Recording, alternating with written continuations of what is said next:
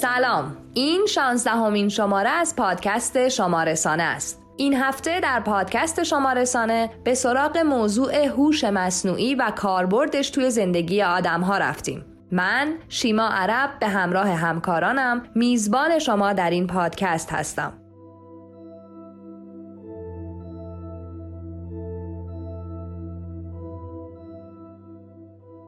در آرشیو این شماره به سراغ تکامل هوش مصنوعی در طول تاریخ می رویم.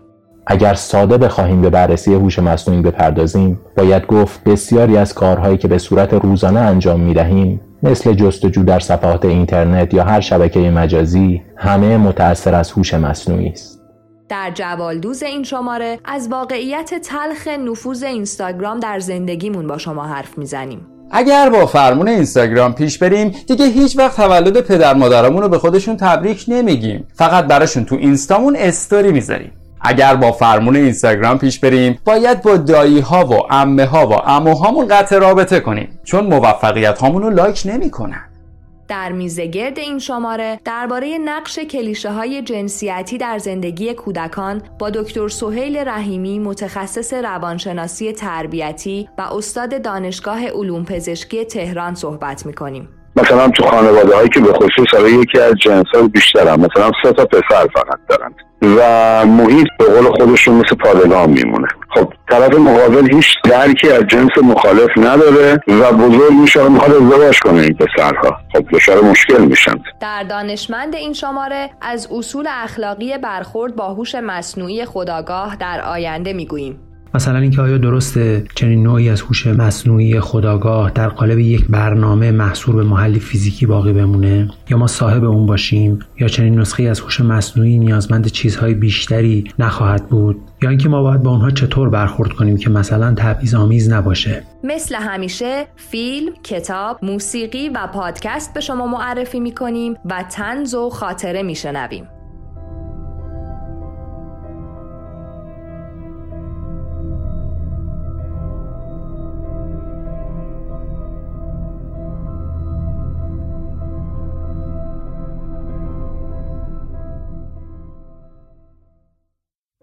در چند خط امروز به سراغ کتاب ناتور دشت نوشته جروم دیوید سالینجر رفتیم. داستان گذر از سختترین دوران زندگی هر آدمی. چند خط رو با صدای کامران خانزاده بشنویم.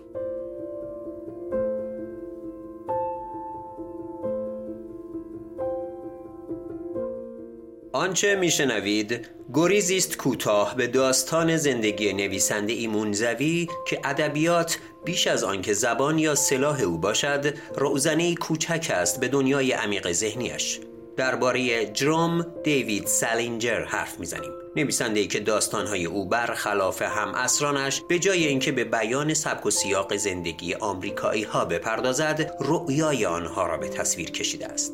سالینجر از مدرسه گریزان بود. دانشگاه را هم نیمه کاره رها کرد. عشق نافرجامی را تجربه کرد و اولین داستان کوتاهش را در 22 سالگی منتشر کرد. بعد از آن داستان دنبال دار ناتور دشت را نوشت. داستانی که هر هفته قسمتی از آن در روزنامه چاپ می‌شد و بعد از انتشار مجموعی آنها در قالب کتاب برایش شهرت و در این حال انزوایی خودخواسته به همراه داشت. کتابی کتاب امروز تقریبا به همه زبانهای زنده دنیا ترجمه شده و همچنان پرفروش است. زندگی قهرمان ناتور دشت بیشباهت به داستان زندگی نویسنده نیست نوجوانی که روزهای پر التهاب گذار از نوجوانی به بزرگسالی را سپری می کند و عقیده دارد که زجرآورترین روزهای زندگی بشر است که باید از آن عبور کرد اما قهرمان داستان سلینجر همین بازه زمانی کوتاه را هم تاب نمی آورد و مرگ را حق خودش می داند. و سوال اینجاست که بالاخره بر سر این دوراهی چه تصمیمی می گیرد؟ سالینجر هرچه بیشتر پا به سن میگذاشت منزوی تر می‌شد. تا جایی که در سه دهه آخر زندگیش مصاحبه ای رسمی از او وجود ندارد. سالینجر سرانجام در سال 2010 در سن 91 سالگی بر اثر کهولت سن درگذشت و تنها پنج رمان بلند و شش داستان کوتاه از گنجینه پربار ذهنش برای نسل بعد به یادگار گذاشت.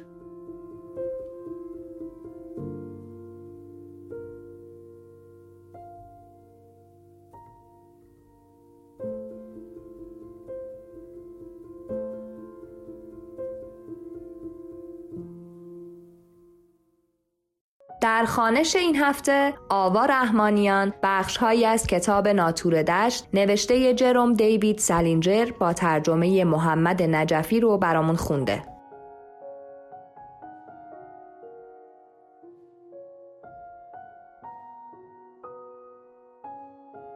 اگه واقعا می‌خوای قضیه رو بشنوی لابد اول چیزی که می‌خوای بدونی اینه که کجا دنیا آمدم و بچگی گندم چجوری بوده و پدر مادرم قبل دنیا آمدنم چیکار می‌کردن و از این جور مزخرفات دیوید کاپرفیلدی. ولی من اصلا حال و حوصله تعریف کردن این چیزا رو ندارم. اولا که این حرفا کسلم می‌کنه. ثانیا هم اگه یه چیز به کل خصوصی از پدر مادرم تعریف کنم جفتشون خون روش دو قبضه می‌گیرن. هر دوشون سر این چیزا حسابی حساسن مخصوصا پدرم. هر دوشون آدمای خوبی منظوری ندارم. ولی این چی حساسن؟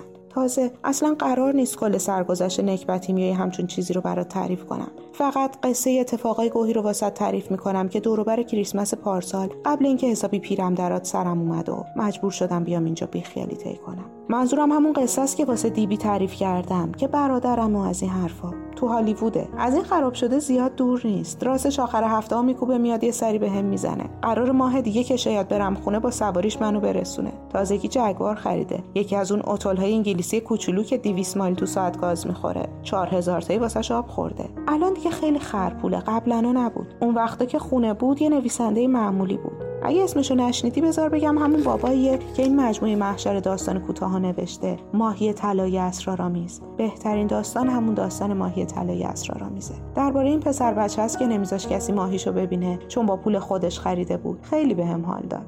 حالا تو هالیووده. دیبی رو میگم. فاحشه شده. اگه یه چیز باشه که من ازش متنفر باشم همین سینماست. اسمشم جلو من نبر. خب حالا می‌خوام قصه از روزی شروع کنم که دبیرستان پنسی رو ول کردم. دبیرستان پنسی همون مدرسه هست که تو اگرستون پنسیلوانیا است. لابد اسمش شنیدی یا اقل کم آگهیاش به چشمت خورده. تقریبا تو هزار تا مجله تبلیغ می‌کنن. همیشه خدام عکس بچه خرخون که نشسته رو اسب داره از رو نرده میپره می‌زنن تو آگهیاشون. انگار قراری تو پنسی همش چوگان بازی کنی. من که حتی یه دونه اسبم دور بر مدرسه ندیدم. همیشه هم زیر پسر رو عکس اسبه نوشته ما از سال 1888 در تغییر پسران به جوانان روشنفکر و با فرهنگ سهیم بودیم. چه زرت و زورتی. در تغییر کثافت شاگردام هیچ سهمی بیشتر از باقی مدرسه ها ندارم من که هیچکی رو اونجا ندیدم روشنفکر و با فرهنگ و از این حرفا باشه. میونه اون همه آدم شاید فقط دو نفر بودن. اون دو نفرم لابد قبل اومدن به پنسی هم با فرهنگ بودن هم روشنفکر به هر حال همون شنبه بود که پنسی با ساکسون هال مسابقه فوتبال داشت. مسابقه با ساکسون هال واسه برا بچه های پنسی خیلی گنده بود. بازی سال بود و قرار بود اگه پنسی برنده نشه رگ تو بزنی و از این حرفا. یادم دوروبر سه بعد از ظهر اون دور دورا بالای این تامسن هیل وایساده بودم. بغل این توپ مسخره جنگای استقلال و از این حرفا. از اون بالا می‌شد تمام زمین رو دید که دوتا تیم داشتن توش همدیگه رو درب و داغون می‌کردن. از اونجا جایگاه تماشاچیها خوب پیدا نبود ولی می‌شد داد و فریادشون رو شنید. جیغ داد بیشتر مال طرفدارای پنسی بود بلند و مشتی. چون راستش غیر من همه برا بچه های مدرسه اونجا بودن. ولی صدای تشویق بچه های ساکسون ها انگار از ته چاه میومد آخه خیلی کم پیش میومد تیم مهمون زیاد با خودش همراه بیاره. دخترها زیاد واسه مسابقه فوتبال نمیومدن فقط سال آخریا می‌تونستن همراهشون دختر مختر بیارن. هر جور حساب کنی مدرسه مزخرفی بود. من دوست دارم جایی باشم که بشه اقل کم گهگاه چندتایی دختر دید. حتی اگه دارن دستشون رو میخارونن یا دماغشون رو می‌گیرن یا کرکر میخندن. یا همچین چیزی. سلما ترمر دختر مدیر بیشتر وقتا میومد دیدن مسابقه ها ولی دختری نبود که ازش خوشت بیاد و حال کنی. گرچه دختر خیلی خوبی بود. یه بار از اگرسون که میومدم تو اتوبوس بغلم نشسته بود و همچین گپی با هم زدیم. ازش خوشم اومد. دماغ گنده ای داشت. ولی همچین دل آدم براش میسوخت. یه چیزش که خیلی دوست داشتم این بود که راجع به مهم بودن باباش شر و ور نمیبافت. لابد می‌دونست باباش چه آدم لجن حق بازیه اگه جای اینکه اون پایین بشینم تماشای مسابقه اون دور دورا بالای تامسن هیل وایساده بودم واسه این بود که تازه با تیم شمشیربازی از نیویورک برگشته بودم. آخه سرپرست کوفتی تیم شمشیربازی بودم. کلی تحویل اینا. اون روز صبح رفته بودیم نیویورک با تیم مدرسه مکبرنی مسابقه بدیم. ولی مسابقه مالی. همه شمشیرها و لباسها و وسایل و تو تراموای کوفتی جا گذاشتم. همشم تقصیر من نبود. مجبور بودم هی از جان پاشم و هی به این نقشه نگاه بندازم که بدونیم کجا باید پیاده شیم. واسه همینم عوض وقت شام دوروبر دو نیم بعد از ظهر برگشتیم مدرسه. تو راه برگشت هیچ کدوم بچه ها تحویلم نگرفتن. یه جورایی خیلی هم حال داد. یه دلیل دیگه که واسه بازی نرفته بودم پایین این بود که داشتم می‌رفتم با اسپنسر معلم تاریخ خدافزی کنم. چاییده بود و اینا. گفته بود لابد تا شروع تعطیلات کریسمس دیگه نمیبینمش. برام یادداشت گذاشته بود که می‌خواد قبل رفتنم ببیندم. می‌دونست دیگه برنمیگردم پنسی. راستی یه چیز رو یادم رفت بگم. اخراجم کردن. قرار بود بعد تعطیلات کریسمس دیگه برنگردم چون تو چهار تا درس نمره نیاورده بودم و درس نمیخوندم و از این حرفا. چندین بار به هم هشدار داده بودن که درس بخونم مخصوصا حوالی امتحانه میون ترم که پدر مادرم اومدن با ترمر صحبت کردن ولی من تحویل نگرفتم. واسه همینم اخراجم کردن. خیلی رو از پنسی اخراج می‌کنن. پنسی میونه همه مدرسه ها مقام تحصیلی خیلی خوبی داره. جدی میگم.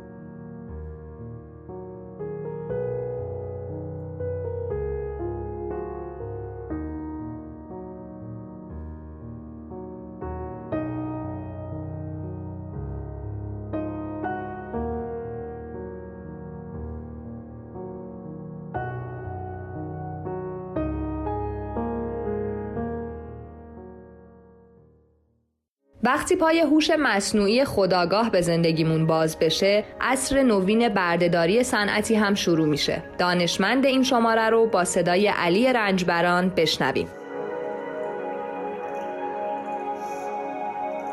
این روزها تب یک برنامه هوش مصنوعی که می‌تونه از طریق اپلیکیشن موبایل یا حتی نسخه وب با شما چت کنه و گفتگویی به نسبت هوشمندانه رو پیش ببره بالا گرفته. این نسخه از هوش مصنوعی البته چندان پیشرفته نیست و به نظر می‌رسه جوابهای مشترکی در مقابل سالهایی که جوابشون رو نمی‌دونه میده و ممکن نیست مخاطب انسانی اون رو با یک انسان دیگه اشتباه بگیره.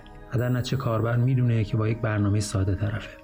اما اگر روزی هوش مصنوعی بتونه به خداگاهی دست پیدا کنه و یا اینکه ما به طریق اون رو به اونها بدیم اون وقت چارچوب های رابطه انسان یا ربات برای همیشه تغییر خواهد کرد. وجود چنین نسخه از هوش مصنوعی در ارتباط با انسان پرسش های بسیاری پدید میاره. و بسیاری از اونها جنبه اخلاقی خواهند داشت. مثلا اینکه آیا درسته چنین نوعی از هوش مصنوعی خداگاه در قالب یک برنامه محصور به محلی فیزیکی باقی بمونه؟ یا ما صاحب اون باشیم؟ یا چنین نسخه از هوش مصنوعی نیازمند چیزهای بیشتری نخواهد بود؟ یا اینکه ما باید با اونها چطور برخورد کنیم که مثلا تبعیض آمیز نباشه؟ به طور خلاصه آیا هوش مصنوعی خداگاه فرضی ما شایسته چنین حقوقی هست؟ خب شاید ما تا اون نقطه راه زیادی داشته باشیم. و شاید هم نه اما به هر حال روزی به اون نقطه خواهیم رسید که ربات ها دارای خداگاهی خواهند بود و می‌تونن علاوه بر درد جسمانی احساسات داشته باشند و حتی درد روحی رو درک بکنن مثلا اگر در آینده چنین چیزی ممکن باشه آیا ما مجاز خواهیم بود که اونها رو به نیابت از خودمون به جنگ بفرستیم یا مجبورشون کنیم خونه‌هامون رو تمیز کنن یا کارهای فیزیکی سخت رو رو دوششون بذاریم یا اینکه ازشون بخوایم هرچی که ما میگیم بیچون چرا گوش بدن؟ آیا این یک نوع بردهداری جدید نخواهد بود؟ مثلا در یکی از سخنرانی های تد تولید کننده نوع هوش مصنوعی ابتدایی که شکل یک بچه رو داره واکنش های اون رو در شرایط مختلف برای مخاطبان نمایش داد. مثلا در یک مورد هوش مصنوعی کودک در مقابل تنها موندن شروع به گریه کرد که واکنش احساسی مخاطبان سخنرانی رو در پی داشت. البته شاید این مسئله به چهره گرافیکی و بانمک کودک هوش مصنوعی و نوعی حس واقعی بودن ماجرا برگرده. اما در عمق ماجرا وضعیت تفاوتی نخواهد داشت و اگر هوش مصنوعی واقعا از ترک شدن به گریه بیفته نوعی بحران اخلاقی در نوع برخورد با این پدیده بروز می‌کنه. شاید یک راه پیشگیری از این بحران اخلاقی این باشه که مطمئن شیم برخی از ماشین های خاص مثلا اونها که برای کارهای سخت یا خطرناک طراحی میشن خداگاه نباشن. اما اگر دستیابی به خداگاهی هزینه جانبی بهبود عمل کرده اونها باشه چطور؟ ممکنه یه دم بگن میشه طوری ذهن اونها رو دستکاری کرد که عملا از این وضعیتی که توش قرار می‌گیرن لذت ببرن. مثلا یه هوش مصنوعی رو تصور کنید که لذت می‌بره از اینکه ما اون رو به یک نیروگاه اتمی خراب میفرستیم و اونجا ممکنه بر اثر انفجار نابود بشه. جدا از اینکه چقدر چنین چیزی ممکنه آیا ما مجازیم که همین امروز چنین کاری رو با هم نوعای خودمون انجام بدیم؟ آیا این کار اخلاقیه؟ و اگر نه آیا اخلاقیه که با یک ربات خداگاه چنین کاری انجام بدیم؟ در یک صحنه از فیلم اینترستلار قهرمان داستان به همراه یک ربات که نمی‌دونیم خداگاه یا نه درون سیاهچاله میپرند. در لحظه این اتفاق این پرش معادل از بین رفتن و مرگ تلقی میشه. یکی دیگر از انسانهای حاضر در این صحنه پیش از پرش اونها به درون سیاهچاله به کوپر یا همون قهرمان داستان میگه تو نمی‌تونی از او یعنی ربات بخوای که باهات درون سیاهچاله بپره. ربات اما به جای کوپر در پاسخ میگه نگران نباش هدف از ساختن ما همین بوده. آیا چنین دستکاری منجر به فرمانبری محض برای یک مغز خداگاه که درد خواهد کشید و غم نبودن رو حس خواهد کرد اخلاقیه؟ برخی از محققان میگن اگر ما چیزی بسازیم که دقیقا شبیه انسان باشه اون وقت تکلیف موضوع روشنه و باید از همون حقوقی برخوردار باشه که انسان ها هستن. اما معیارها و محدوده تعریف این دقیقا شبیه انسان چیه؟ مرزهاش کجان؟ ممکنه با خودتون بگید در جهانی که از حقوق حیوانات صحبت میشه دیگه تکلیف بحث در مورد حقوق ربات های خداگاه روشنه. اما به لحاظ فنی حق چیزیه که در مقابلش مسئولیت ایجاد می‌کنه. آنچه در جهان به درستی درباره حیوانات. وضع شده قوانین رفاه حیواناته نه حقوق حیوانات. که ایجاد کننده مسئولیت نیست. اما اگر ما از ماشینی هوشمند و خداگاه مسئولیت می‌خوایم اون وقت باید حقوقی هم داشته باشه. حتی حیوانات نمی‌تونن در دادگاه از حقوقشون دفاع کنن. اما یک هوش مصنوعی خداگاه از پس چنین کاری برخواهد اومد. و احتمالا خواستار برخورد منصفانه ما با خودش و هم نوعاش در همه زمینه ها خواهد شد. اما ما وقتی هنوز نمی‌تونیم در مقابل هم نوعان و یا حتی دیگر, دیگر موجودات کمتر خداگاه یا کمتر شبیه به انسان در به اشتراک گذاری فضای زیست کره زمین منصفانه رفتار کنیم. اصلا چرا باید چیزی بسازیم که مثل خود ما باشه و از ما برخورد منصفانه رو هم طلب کنه؟ بنابراین شاید بهتر باشه مرزها و تعاریف چنین چیزی رو همین حالا مشخص کنیم. و وقتی مشخص شد که چه ماشین یا رباتی واجد داشتن شرایط حقوق برابر با ماست هرگز اون رو نسازیم. احتمالا اما تعریف این ویژگی ها و چارچوب ها کار سختیه و ممکنه واقعا مرز مشخصی وجود نداشته باشه. کما اینکه همین امروز هم این تعاریف که چه چیزی ما رو انسان می‌کنه به دقت مشخص نیست اما مسئله فراتر از این حرف هاست. مثلا در سال 2015 دادگاهی در نیویورک به دو شامپانزه یک مرکز تحقیقاتی حقوقی مشابه انسان ها داد بنابراین چالش ها و کارزارهای مشابهی ممکنه برای هوش مصنوعی خداگاه یا کمتر خداگاه که تفاوت‌های با انسان هم داره به راه بیفته. به همین دلیل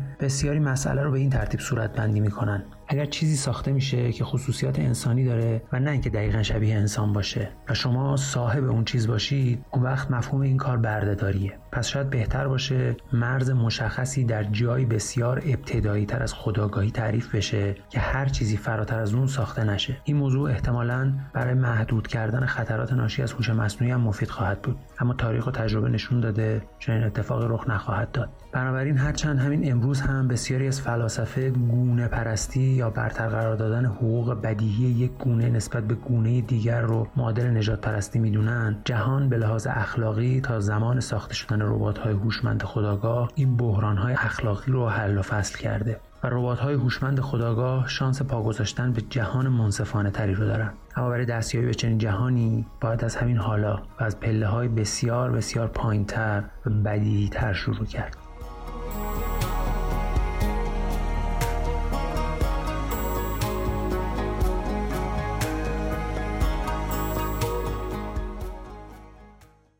روزها اینستاگرام جزئی از زندگیمونه. چقدر این شبکه مجازی روی هویت رفتارهای اجتماعی و فردیتون تاثیر گذاشته؟ جوالدوز رو با قلم مهدیسا سفری خواه و صدای محمد حسین رمضانی بشنویم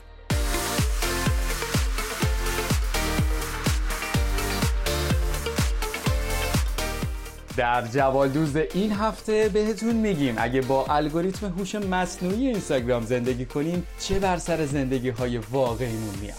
اگر با فرمون اینستاگرام پیش بریم دیگه هیچ وقت تولد پدر مادرمون رو به خودشون تبریک نمیگیم. فقط براشون تو اینستامون استوری می‌ذاریم. اگر با فرمون اینستاگرام پیش بریم باید با دایی ها و امه ها و اموهامون قطع رابطه کنیم چون موفقیت هامون رو لایک نمی‌کنن. اگر با فرمون اینستاگرام پیش بریم به جای چش تو چشم حرف زدن با باجناخا و جاری هامون باید مثل همیشه بهشون تنه و کنایه بزنیم. البته با استوری های هوایی تو لیاقت نداری محور. اگر با فرمون اینستاگرام پیش بریم به جای اینکه 70 درصد وزن بدنمون رو آب تشکیل بده سیلیکون و پروتز و جراحی های غیر ضروری تشکیل میده. اگر با فرمون اینستاگرام پیش بریم به جای اینکه از هم بپرسیم آخرین کتابی که خوندیم چی بوده آمار ناخونکار و extension کار و microblading کار همدیگر رو در میاریم. زن و مردم نداره. اگر با فرمون اینستاگرام پیش بریم به جای دعوت مهمون ها به مراسم عروسیمون live ش رو پخش می‌کنیم و از هر مهمونی هم یه ورودی می‌گیریم. اگر با فرمون اینستاگرام پیش بریم به جای شناختن همدیگه از روی کتابخونه ها و سفرهامون همدیگه رو از روی لایک هامون و لیست دنبال کننده هامون قضاوت می‌کنیم. اگر با فرمون اینستاگرام پیش بریم به جای عمل کردن شعار میدیم. ولی اندازه اونایی که حرف زدن و عمل کردن ادعا خواهیم داشت. اگر با فرمون اینستاگرام پیش بریم متکدی هامون میشن همونایی که میگن follow کنین back میدم. unfollow مساویست با unfollow اگر با فرمون اینستاگرام پیش بریم به جای کادوی عروسی و پاتختی باید اسم عروس و دوماد رو تو مسابقات tag کن و جایزه بگیر اینستاگرامی tag کنیم. اگر با فرمون اینستاگرام پیش بریم اونایی که عیدی نمیدن رو باید report کنیم و اونایی که فقط عید به عید میان خونمون رو هم باید spam report کنیم.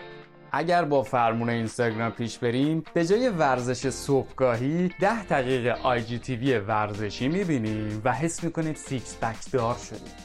اگر با فرمون اینستاگرام پیش بریم به جای تلاش کردن برای تساوی حقوق زن و مرد با شرکت در چالش عکس سیاه و سفید بار مسئولیت از رو دوشمون برمیداریم بدون اینکه داستان پشت پردش رو بدونیم. اگر با فرمون اینستاگرام پیش بریم دیگران رو فقط به اندازه like و کامنت هاشون می‌بینیم و follower هایی که دارن. مثل دنیای واقعی که حرفهای آدمایی که حساب بانکیشون صفرهای بیشتری داره رو راحت تر قبول می‌کنیم. اگر با فرمون اینستاگرام پیش بریم یاد می‌گیریم آدم های مزاحم و بلاک کنیم. شاید این تنها حسن اینستاگرام باشه و وقتش این الگوریتم اینستاگرامی رو بیاریم وسط زندگیمون. اگر با فرمون اینستاگرام پیش بریم خودمون رو فراموش می‌کنیم. تبدیل به کسی میشیم که یه خاطره گنگ و محو تو ذهنمون میمونه. اما یادمون نمیاد آخرین بار کجا دیدیمش.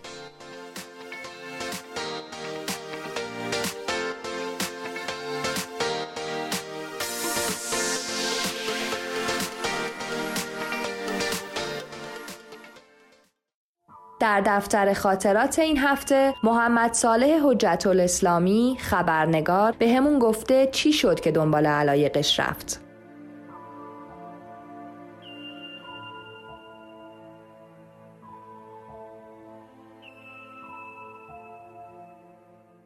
من محمد صالح حجت الاسلامی فعال فرهنگی و رسانه ایم که اگرچه نزدیک به 20 سال فعالیت خبری و حرفه‌ای و جدی در حوزه فرهنگ هنر به عنوان خبرنگار دبیر و یا سردبیر رسانه مختلف دارم اما تجربه خلق آثار هنری محدودی هم تو حوزه‌های مختلف دارم. منتها افتخارآمیزترین فعالیت من در عرصه فرهنگ و هنر طراحی و برگزاری 18 مسابقه ملی عکاسی با عنوان مسابقات فرهنگی هنری سفره ایرانی اسلامیه. البته ضمن اینکه 10 سال هم سابقه تدریس دانشگاهی در رشته‌های مختلف علوم انسانی و هنری رو هم در کارنامه خودم دارم. اما خاطره من یک خاطره حرفه‌ای و مربوط به این چیزایی که تعریف کردم نیست. البته نه اینکه خیلی هم بی ربط باشه اما بیشتر یادآوری یک تحوله. تحولی که تا حدی آینده منو به علاقه گذشتم متصل کرد. شاید هم جوری سرنوشت ساز شد. واقعیتش اینه که در کودکی به هنر خیلی علاقه من بودم.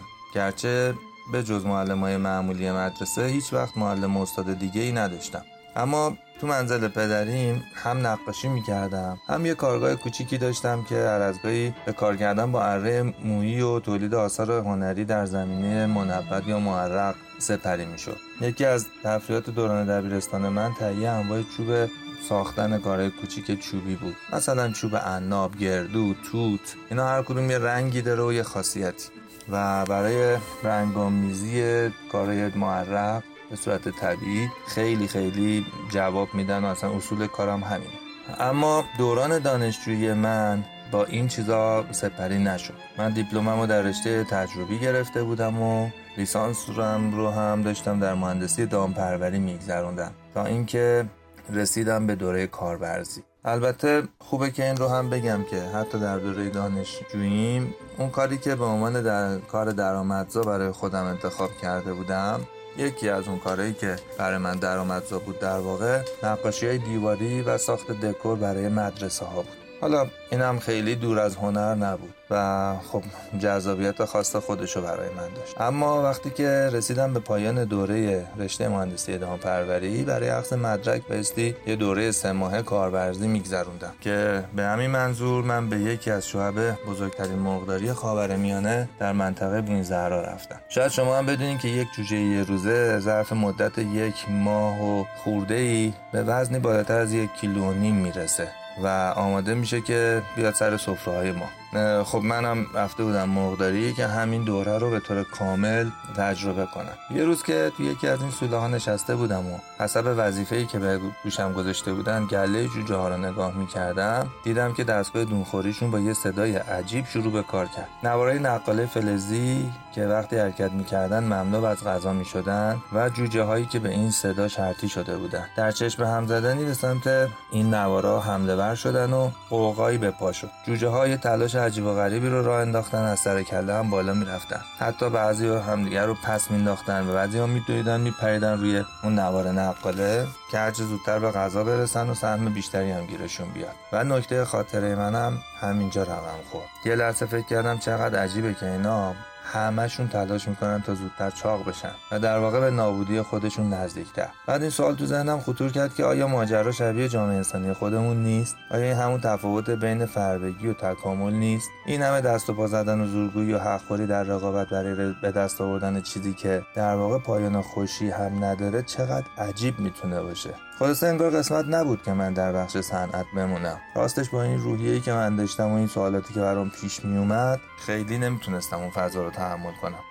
و بعد از فارغ التحصیلیم به خدمت سربازی هم رفتم و حتی اونجا هم به رغم تلاش و میل باطنیم که می‌خواستم برم توی در واقع یه فضای صنعتی مرتبط با تحصیلم کار کنم نشد و حسب اتفاق تو بخش فرنگی پادگان مستقر شدم و دو سال به جای پرداختن به تخصص دانشگاهیم به پیگیری علاقه هنریم سپری شد. بعدم شرایطی پیش اومد که حالا اون اصلا خودش داستان و ماجرای دیگه ای داره و من به تحصیل در رشته گرافیک پرداختم و بعد از اونم در رشته علوم ارتباطات تو مقطع کارشناسی ارشد فارغ التحصیل شدم. اما هنوزم به رفتار جوجه ها فکر می‌کنم.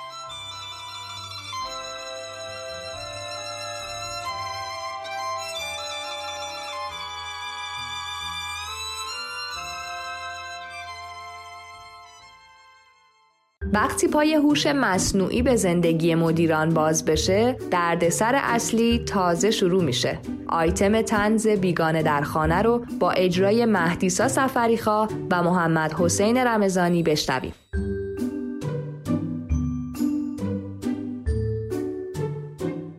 وظیفه ما حکم می‌کنه که در همه حوزه ها به جوانها بها بدیم و جوانگرایی یکی از مهمترین ارکان ما در فدراسیون فوتبال. نه. خب پس شنا شیرجوات پلو؟ نه. پکوه نوردی نه این یه فدراسیون جدیده. دیروز تازه شدم سرپرستش. ببینم تو باز حقوقت اضافه شده بازم به من حرفی نزدی. بعدش هم خسته نشدی اینقدر شعار دادی؟ مثلا کسی هم دیگه به این حرفا گوش می‌کنه؟ حالا فعلا سرپرستم تا حکمم بیاد. شعار چیه خانم؟ با همین حرفا دارم چند تا بیمارستان و چند تا شرکت و وزارتخونه رو میگردونم. مردم باید این احساس رو داشته باشن که نخودی نیستن و قراره یه روزی وارد سیستم بشن. یه روزی؟ تازه حالا یه روزی؟ ببین من یه فکر خیلی بهتر دارم. چه فکری؟ چشاتو ببند. دیدی دیدی. اینا چیه؟ معرفی می‌کنم دکتر پلاستیکی یا دکتر نانو یا دکتر پلیمری حالا هر چی دیگه چرا اینا شبیه منن؟ اسباب بازی هن؟ ربات هن؟ چقدر تو بچگی به بابام التماس کردم برام یه آدم آهنی بخره نخری تو از کجا می‌دونستی ربات دوست دارم؟ حالا اینا قراره چیکار کنن؟ چرا انقدر زیادن؟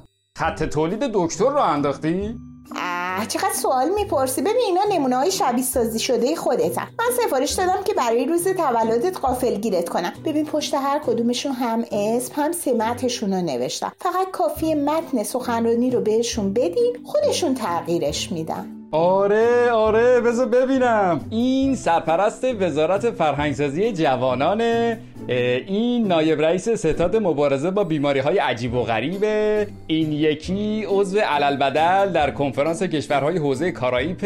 این یکی قائم مقام کمیته کلمه ترکیب های جدیده. این یکی عضو هیئت علمی دانشگاه میسیسیپی این عضو کمیته پاسخگویی به شبهات دریافت وام ودیعه است. اینا هم رئیس فدراسیونن به تعداد کافی. این چرا هیچی ننوشته پشتش؟ این یکی مصرف شخصی داره. یعنی هر وقت زیاد رو مغز من رو بری از خونه میندازمت بیرون بعدم به این برنامه میدم. ازش یه شوهر ایدئال می‌سازم.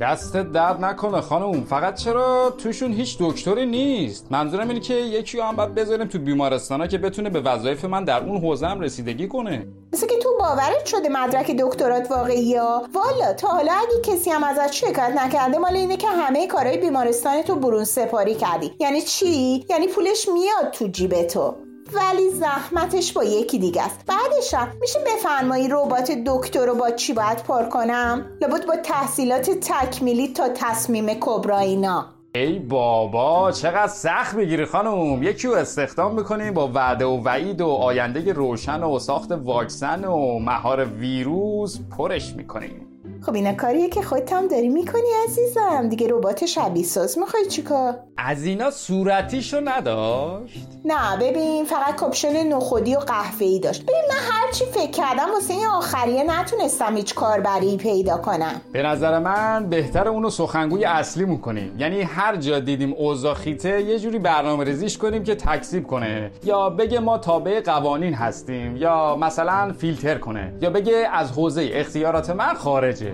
می‌تونیم آمار تپایی کلان کشور رو بهش بدیم؟ چطوره؟ چیکار کنه اون وقت؟ خب معلومه فتحشون می‌کنه. ببین من این شبا همش دارم کابوس می‌بینم. خب می‌بینم چند تا تپه رو از دست دادی. به خاطر همونا مجبوری به این مردم پاسخگو باشی.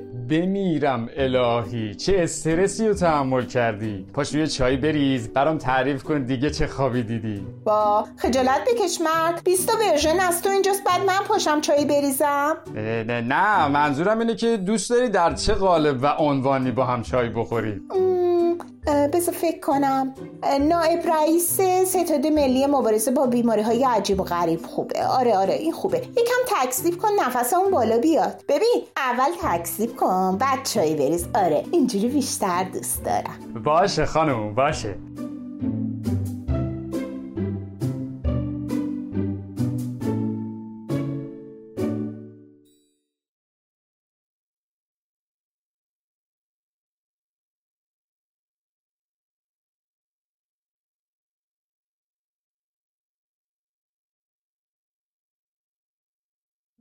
در میزگرد این شماره دکتر سهیل رحیمی متخصص روانشناسی تربیتی و استاد دانشگاه علوم پزشکی تهران از نقش والدین و مدرسه در حذف کلیشه های جنسیتی از زندگی کودکان با مجید احمدینیا صحبت کرده.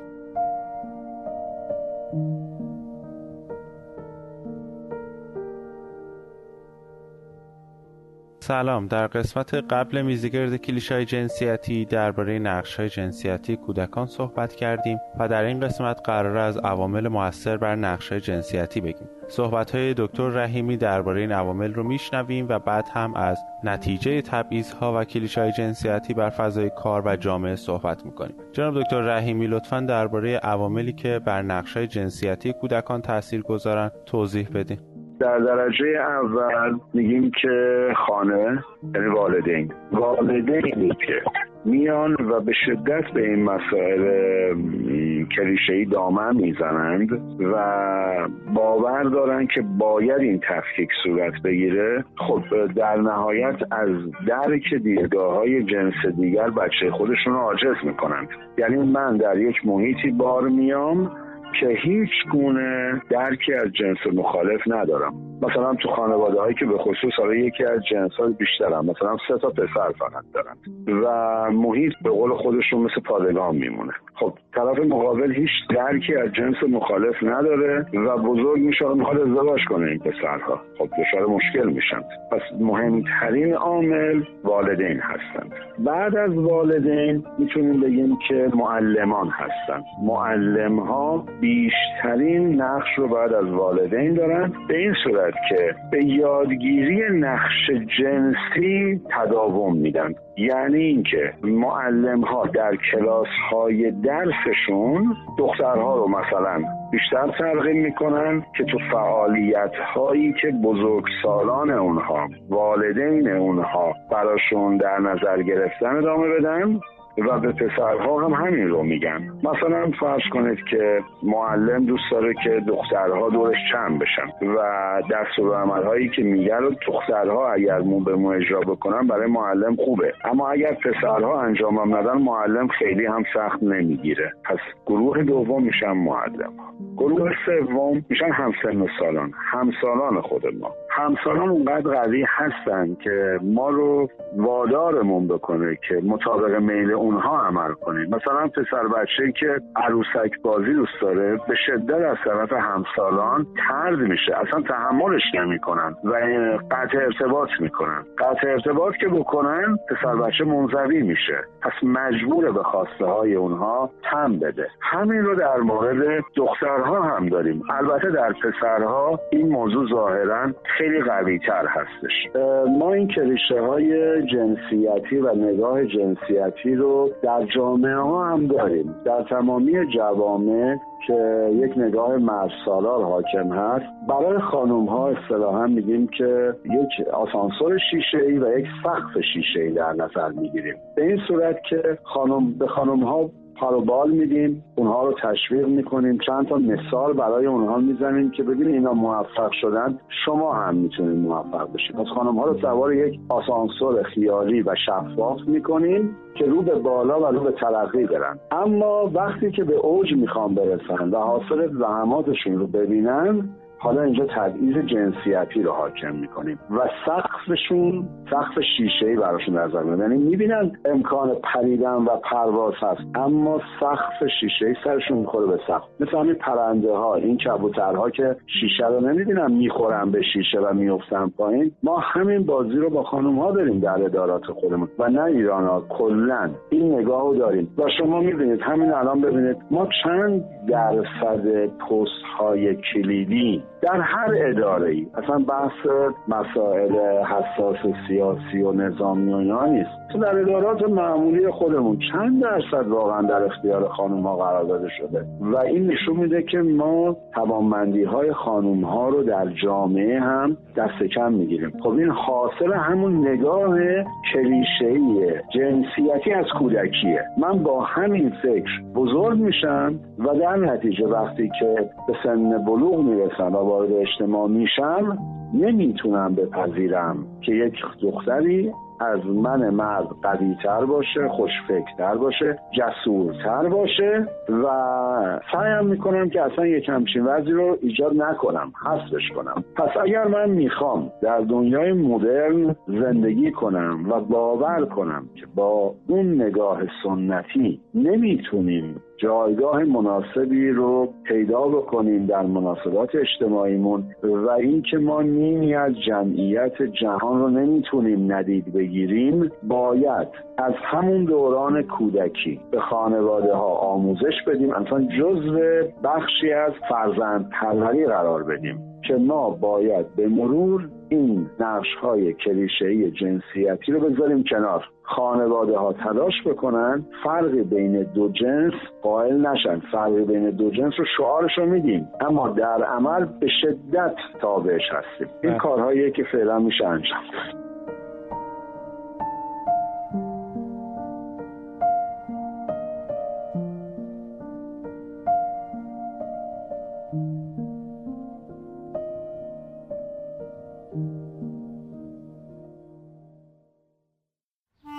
صفر تا صد این شماره. علی نعیمی خبرنگار به همون از رازهای دست به قلم شدن گفته.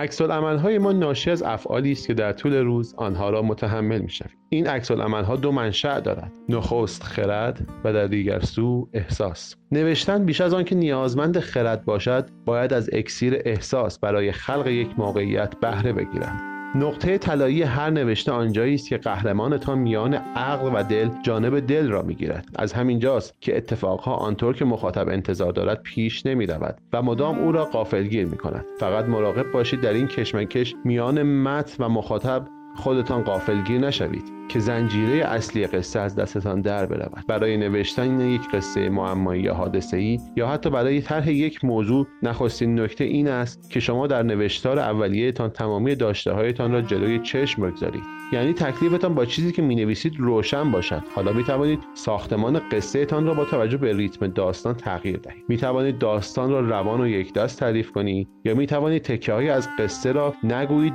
یا دیرتر مطرح کنید. به طور مثال در ماجرای قتل دختری که چند شب پیش در اتوبان تهران قم اتفاق افتاد تنها کسی که می‌داند قاتل کیست و چرا این اتفاق را رقم زده نویسنده است. رمان های پلیسی و جنایی همواره از چینش اشتباه صحنه ها رنج می‌برند. مراقب باشید هیچ قسمتی از قصه برایتان گنگ و نامفهوم باقی نماند. اگر نمی توانید داده های خود را برای خلق یک موقعیت در ذهن مرتب کنید این کار را روی کاغذ انجام دهید. یک دفترچه کوچک یادداشت همواره همراه خود داشته باشید و هر لحظه و هر جایی که احساس کردید نکته ای یا موقعیتی شما را به سر ذوق می آورد آن را یادداشت کنید و به حافظه تان متکی نباشید. وقتی پای داستانتان نشستید حتما نخستین کاری که می کنید به سراغ آن دفترچه کوچک بروید. نکاتی را درون آن پیدا می کنید که می تواند نجات بخش داستان شما باشد. اگر اتاق مستقلی دارید که امکان نصب یک تخت وایت بورد روی آن وجود دارد حتما این کار را بکنید. بگذارید ایده های نابتان مدام جلوی چشمتان باشد. نوشتن ایده البته تمرین می‌خواهد. قرار نیست در نوشتن ایده طول و دراز بنویسید. کافی است با کدها و اشاره هایی که شبیه یک قرارداد است خودتان با خودتان آنها را تمرین کنید. هر صبح پیش از آنکه پشت میز بنشینید و کار را شروع کنید نگاهی کلی به نوشته های روی تخته بیندازید ایده ها و خلق لحظه ها گاه آنچنان فرار هستند که افسوس می‌خورید چرا همان لحظه تلاش نکردید آن را ثبت کنید؟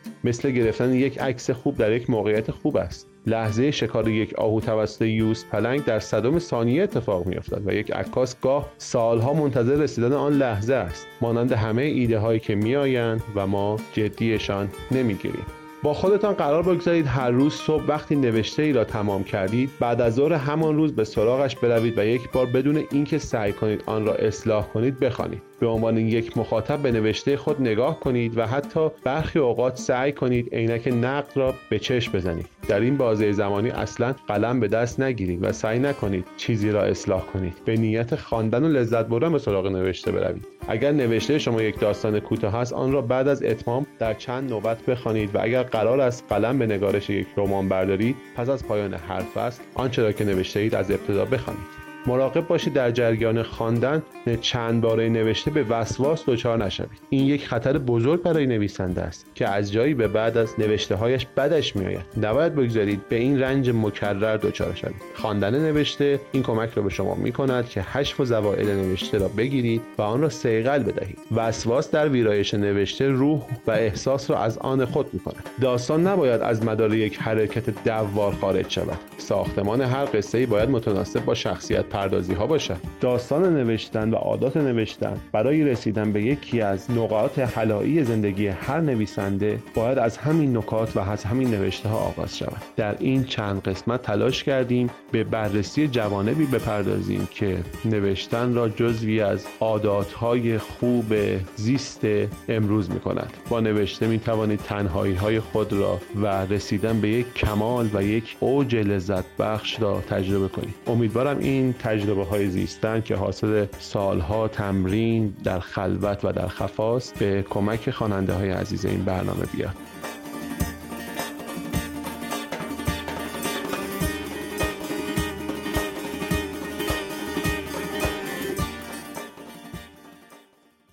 هوش مصنوعی در طول تاریخ تکامل یافته. حالا زندگی کردن با ربات ها و خود شبیه سازی شدمون دیگه خیلی عجیب و غریب و دور از ذهن نیست. آرشیو این شماره به قلم ماعده کرامتی و با صدای فرید متینه.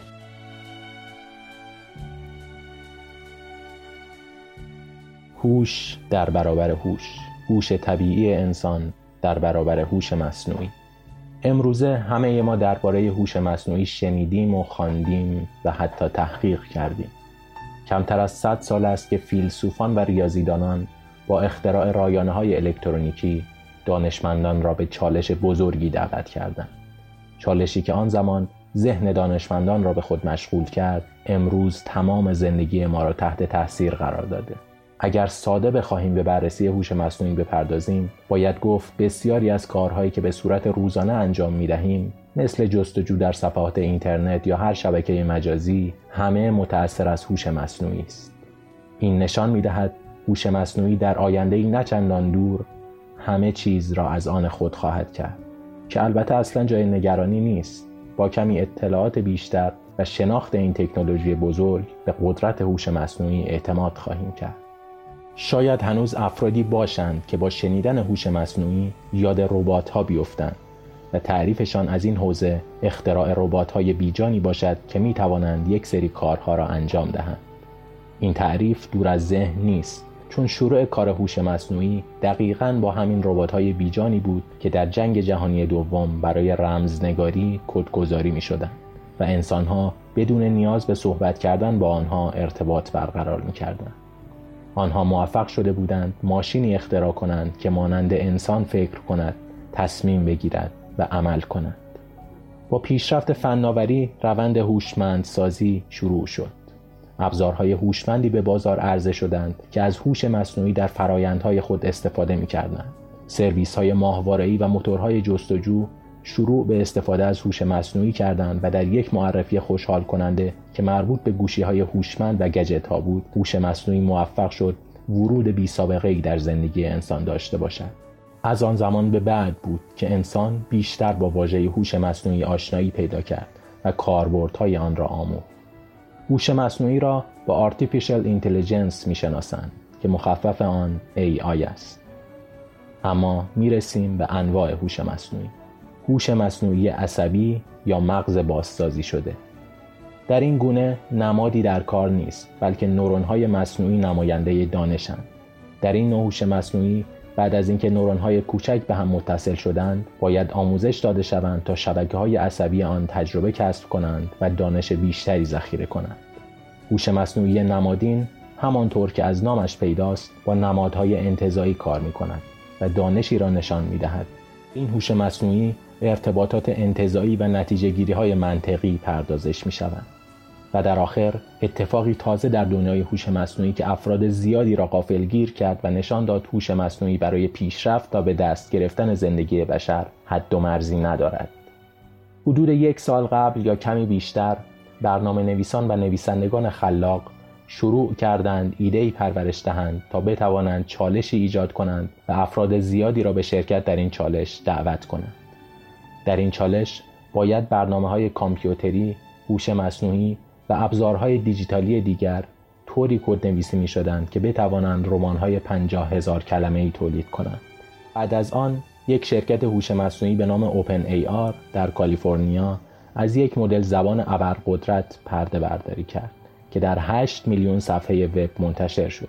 این هوش مصنوعی جدید قابلیت خیلی عجیبی داشت که قادر بود از نوشته های انسان سرمشق بگیرد و یک نمونه نوشتاری را پیش بینی کند.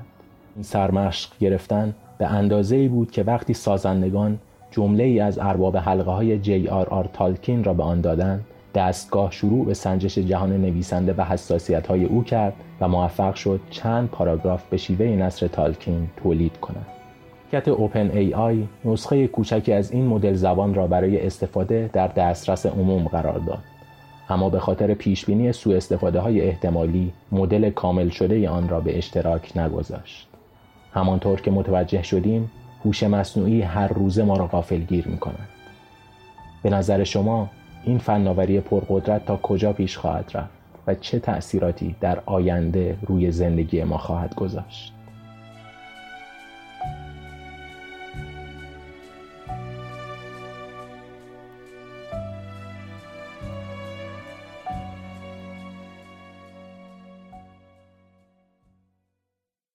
پادکست استرینکست پادکستی درباره علم و تکنولوژی به زبونی ساده برای همه اونایی که می‌خوان بدونن در جهان اطرافشون چی میگذره. در پادکست باز این شماره کیانا سعیدیان پادکست استرینکست رو به همون معرفی کرده.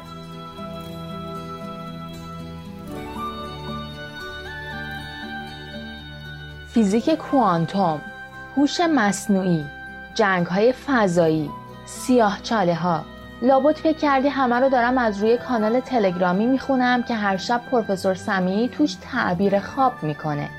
اما نه. صحبت یه پادکسته که به محض پلی کردنش می‌بینی که با یه کار استخوندار جذاب و متفاوت طرفی. استرینگکست پادکستی درباره گوشه های عجیب و غریب علم. شاهین جوادی نژاد و رضا حریریان از سال 94 کارشون رو با سرک کشیدن به داستانهای علمی شروع کردن و حالا سالهاست یه پادکست جذاب درباره علم و دانش، فناوری و تکنولوژی دارن که اصلی ترین هدفش انتشار دانش در بین مردمه. اونا تلاش می‌کنن که جدیدترین اخبار، هیجان انگیزترین موضوعات و بهترین بحث های علمی رو باز کنن. شاهین یه داستانگوه که ته هر چیزی یه داستان خوب می‌بینه. رضا هم این داستانها رو روایت می‌کنه تا مردم به علم علاقمند بشن. الحق که بیان خوب و گیرایی داره. شیفته تلفظاش میشید.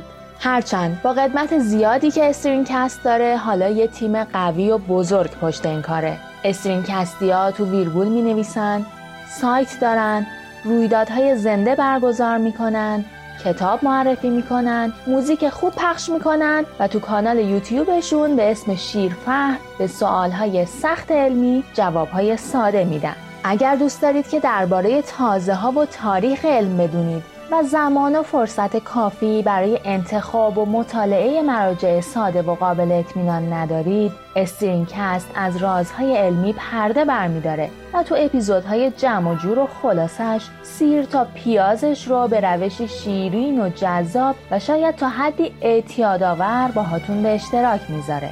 از اینترنت میگه از آزمایش های فیسبوک روی هوش مصنوعی و نتایج شوکه کننده و شاید تا حدی ترسناکش. از داستان آنفولانزای اسپانیایی از جنگ های هسته‌ای، ماریکوری و متحول کردن علم فیزیک و شیمی. خلاصه تو استرینکست از زمین و فضا و انسان هر داستان واقعی درباره اتفاقی علمی که جهان ما رو تغییر داده و دروازه های جدیدی رو برامون باز کرده برامون میگن. و در نهایت دو هفته خوبی برامون آرزو می‌کنن.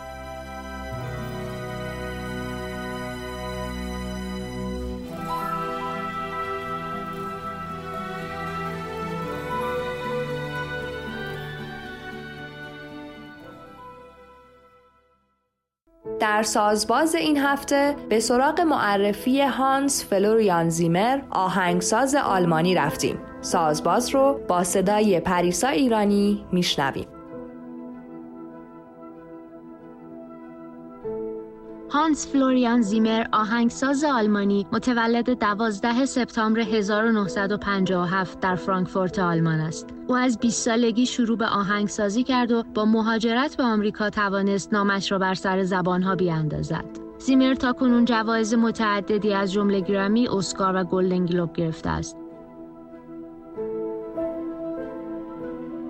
زیمر به خاطر استفاده از سازهای عجیب و غریب و ترکیب آنها با هم مشهور است. او با کارگردانهای زیادی چون کریستوفر نولان رایدلی اسکات جیم بروکس رون هاوارد جفری کاتزنبرگ و غیره کار کرده است. زیمر در طول بیش از سه دهه فعالیت هنری برای بیش از 150 فیلم موسیقی متن نوشته است. از آثار او می‌توان به شیرشاه شاهزاده مصر گلادیاتور آخرین سامورایی مجموعه دزدان دریایی کارائیب سگانه بتمن رمز داوینچی شرلوک هولمز، تلقین، شتاب، میان ستاره و دانکرک اشاره کرد.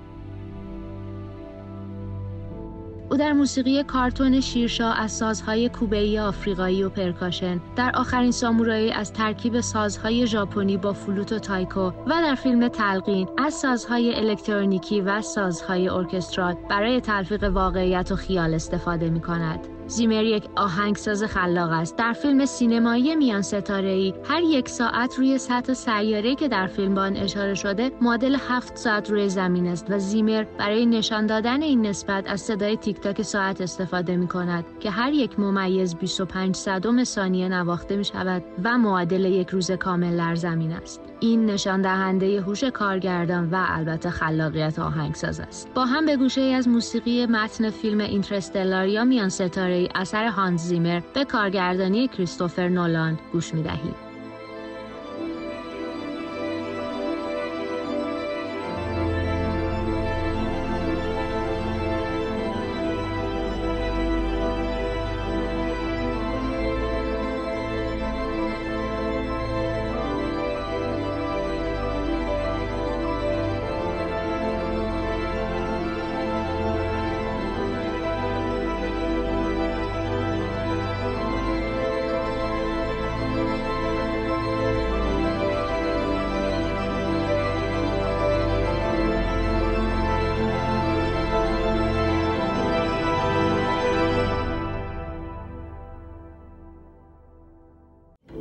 دوگانه بلید رانر به کارگردانی ریدلی اسکات و بلید رانر 2049 به کارگردانی دنی ویلنوو درباره حضور آدم مصنوعی ها روی زمینه. فرید متین در نیو فولدر این شماره به همون میگه که چرا باید این فیلم ارزشمند رو ببینیم.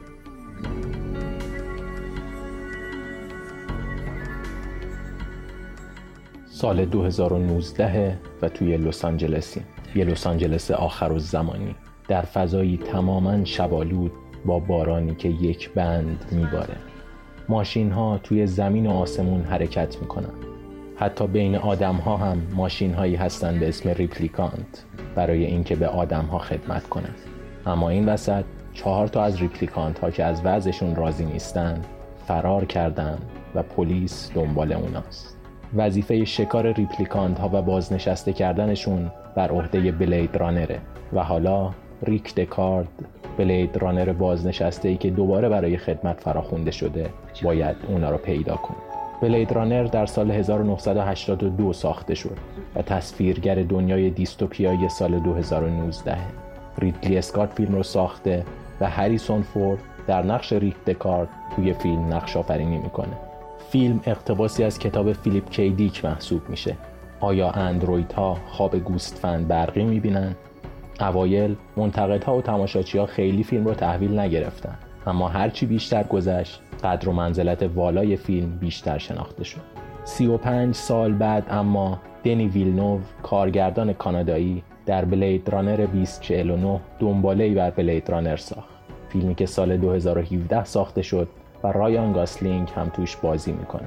گاسلینگ نقش replicant ی رو داره به اسم کی که برای پلیس نیویورک کار می‌کنه. و وظیفش پیدا کردن و بازنشسته کردن replicant هایی که از رده خارج شدن. اما اون در حین انجام یه عملیات اتفاقی متوجه یه موضوع بزرگ میشه و همینجا داستان فیلم با یک پرسش هیجان انگیز راه میفته آیا replicant ها می‌تونن بچه دار بشن؟ برای فهمیدن این قضیه کی به سفری میره برای پیدا کردن ریک دکارد. رفته رفته این سفر برای کی تبدیل به یک سفر خودشناسانه میشه. کما اینکه بحران هویت هم یکی از مفاهیم مورد بررسی فیلمه. میزانسنهای آرام و فضای کم تحرک فیلم باعث میشه تا مخاطب هم به خوبی با کی همراه بشه. چی میشه اگه انسان با خدای خودش روبرو بشه؟ باهاش چی کار می‌کنه یا ازش چی می‌خواد؟ مرز بین انسان بودن و نبودن چیه؟ و اصلا چه چیزی تعیینش می‌کنه؟ چه چیزی در انسان وجود داره که انسان بودنش رو زمانت کنه؟ آیا احساسات این کارو می‌کنن؟ و اصلا احساسات چی و چقدر اصالت دارن. بلید رانر ریدلی اسکات درباره اینها بود. اما دلی ویلنوو به سراغ مفاهیم دیگری هم میره. اینکه چه چیز انسان بودن ما رو تعیین می‌کنه. خاطره یکی از مهمترین مفاهیم مورد بحث فیلمه. اینکه خاطره چیه و چه چیزی باعث میشه یک خاطره از آن ما باشه یا نباشه. خاطره ای که هم سازنده است و هم ویران کننده.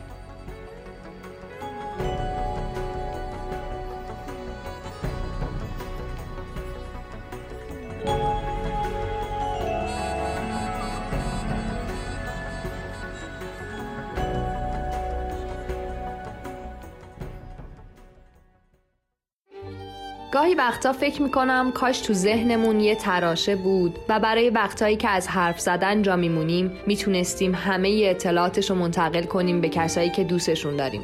اون وقت برای هیچ دوست دارم گفتنی دیر نمی‌شد. به هم دروغ نمی‌گفتیم و با هم رو راستر می شدیم یه وقتایی فکر می‌کنم کاش یکی شبیه خودمون بود که روزای کرخت کرونایی میفرستادیمش بیرون از خونه تا از دخل و خرج زندگیمون جا نمونیم. کسی که مریض نمی‌شد و هیچ ویروسی روش تاثیر نداشت. گاهی وقتا فکر می‌کنم کاش یه مترجم زبون حیوانات بود و حال همه حیوانات خونگیمون رو ترجمه می‌کرد. کاش می‌تونستیم با وایفای حال جنین درون وجودمون رو بفهمیم. کاش می‌شد کروموزوم ها رو کنار بزنیم و ژن رو دوباره ویرایش کنیم. بیماری ها رو از اونا پاک کنیم. کاش به جای پول زمان بهمون به می‌دادن و ما برای بالاتر بردن version اصلی خودمون از همه اون زمانهای برباد رفته استفاده می‌کردیم.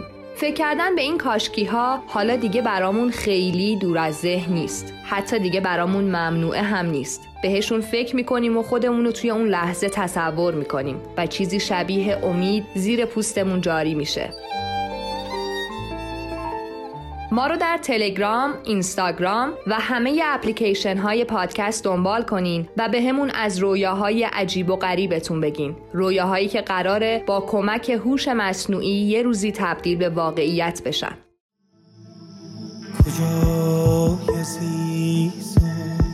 که دلم تنگ واسه موی سیاد با چین چینایی را رفتن آهای دلم تنگ برات. بای چشمه ها ناز کردن آیات. آهای دلم تنگ برات. یارم از برام رفت سفر. مسر بذارم به کوه و کمر. آهای عاشقا مونده در بر آهای گریه های شد تا سر.